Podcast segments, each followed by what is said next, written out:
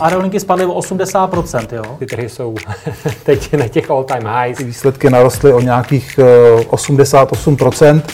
Co vlastně se teďka stalo v rámci uh, SpaceXu, je prostě něco neuvěřitelného. Plyn, uh, emisní povolenky, jakoby v tuhle tu chvíli ten systém je nefunkční. Peníze nikdy nespí, ani ty vaše. Dobrý den, vážení posluchači. Vítáme vás u dalšího podcastu investičního webu. V něm nabídneme to nejlepší z našich videí a také původní komentáře a analýzy domácích i zahraničních tržních expertů.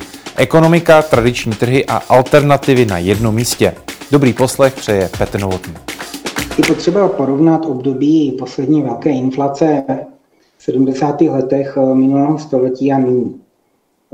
Pokud se podívám na ty 70. léta, bych stotožňoval tento, toto období podobně jako ty 70. léta, protože si nemyslím, že máme velkou inflaci za sebou z mnoha důvodů, tak tam Bitcoin nebyl. Nebyla tam žádná alternativa, víceméně takhle chápána a proto podle mě to zlato bylo cílem velkého množství kapitálu. Ten Bitcoin, vůbec ty kryptoměny a podobně odsávají, odsávají prostředky investované do zlata a dovoluji si tvrdit, že by Bitcoin nebyl, tak to zlato je, mnoho, je úplně někde jinde. takže ano, ten Bitcoin odsává samozřejmě Ethereum a podobně, že jako beru obecně ty kryptoměny, protože je to věc mezigenerační. Víceméně ano, můžou být lidé starší, kteří investují do kryptoměn, ale ty kryptoměny jsou plus minus 35, 40 minus, dolů kolem 25, 30 let lidé do toho investují a do zlata zdaleka tolik neinvestují. Takže tato nová generace eh, investorů eh, upřednostňuje, upřednostňuje eh, Bitcoin kryptoměny před zlatem. Otázkou však zůstává, že ta kryptoměna obecně nejsou prověřené časem.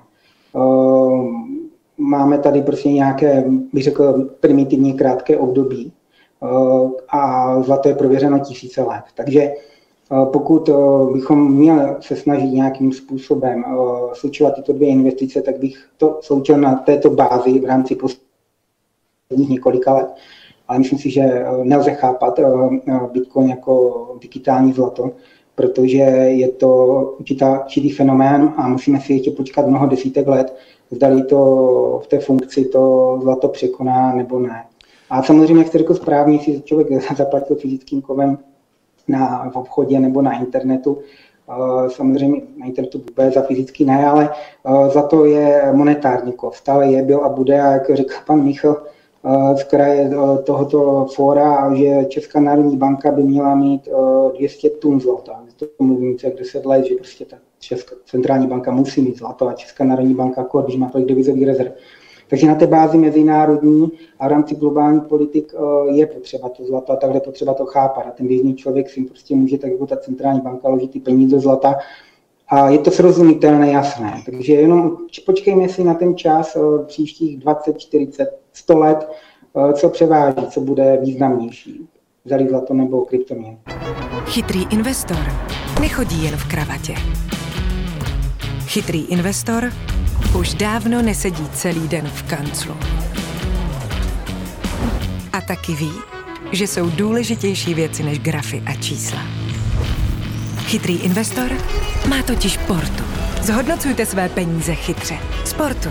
O vše se postaráme a vy si tak můžete v klidu užívat své výnosy. Portu. Lepší místo pro peníze.